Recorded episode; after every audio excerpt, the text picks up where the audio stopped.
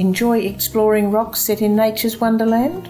Then you will love the next part of your adventure on the pathway to Brave Rock. In the Bruce Rock Shire, there are large granite outcrops where visitors can picnic, enjoy scenic views and the occasional glimpse of a native animal and wonderful wildflower displays in season. In fact, Bruce Rock gets its name from such a rocky outcrop.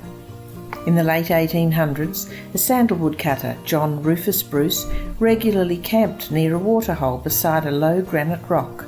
The small soak had been used by Aboriginal people of the Kalamaya mob for years as they travelled their land, passing on the knowledge to their families of where there were tracks, granite outcrops, and waterholes. The story of a courageous young Aboriginal woman who had been speared in the ankle as a young girl as punishment for not marrying a tribal elder, became an important local story when in 1896 she hobbled on her stick with her young son the 120 kilometres from Green Hills to Bruce's Rock, using this inherited knowledge to get to a place where she knew the women of her family would be at that time of year to help her give birth. Granite rocks were very significant in Aboriginal life, and this rock, later named Bruce's Rock, has been a favourite spot for residents and visitors since settlement. Bruce Rock Town was originally named Nunajin and wasn't very far from the granite outcrop nicknamed Bruce's Rock, so the town became Bruce Rock to avoid confusion with other railway sidings, Nungarin and Narrogin. In 2013, the community celebrated 100 years of settlement. The central wheat belt has many spectacular granite outcrops. Kokerbin Rock, reputedly the third biggest monolith in Australia, is a jewel in the Bruce Rock Shire.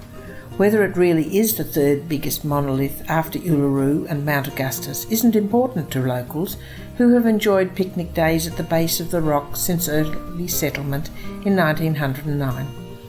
Kokerbin is part of the new drive trail, the Granite Way, which explores the most impressive rocks and spectacular rural scenery in the area.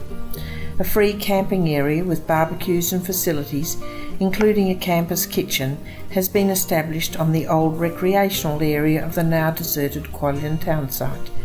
This is a great place to park the caravan in the bush site bays while you explore the walk trails round the old town site and Kowaran Rock, or as a base from which to travel the Granite Way, visiting Kokerbin Rock, which is a wonderful old well at least 20 metres deep, made by hand by early drovers.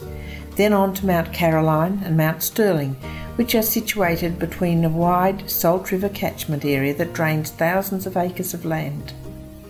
Seven kilometres east of the Kwolyin campsite is Shackleton, a once vibrant community which refuses to become a ghost town like Kwolyin. Communities survive when people create opportunities, such as Steve's Art and Sculpture Park. Steve creates animals and other wonders from scraps of metal that can be admired in a garden setting while sipping coffee after viewing his artwork in the studio.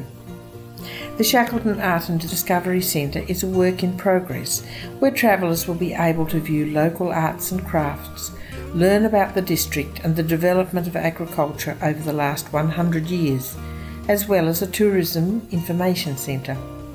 The countryside changes colour every season, and the open roads, majestic salmon gums, the wide open spaces, brilliant starry skies, and the silence, except for the sounds of the wind and the leaves or an occasional bird call, will be an experience you will always remember.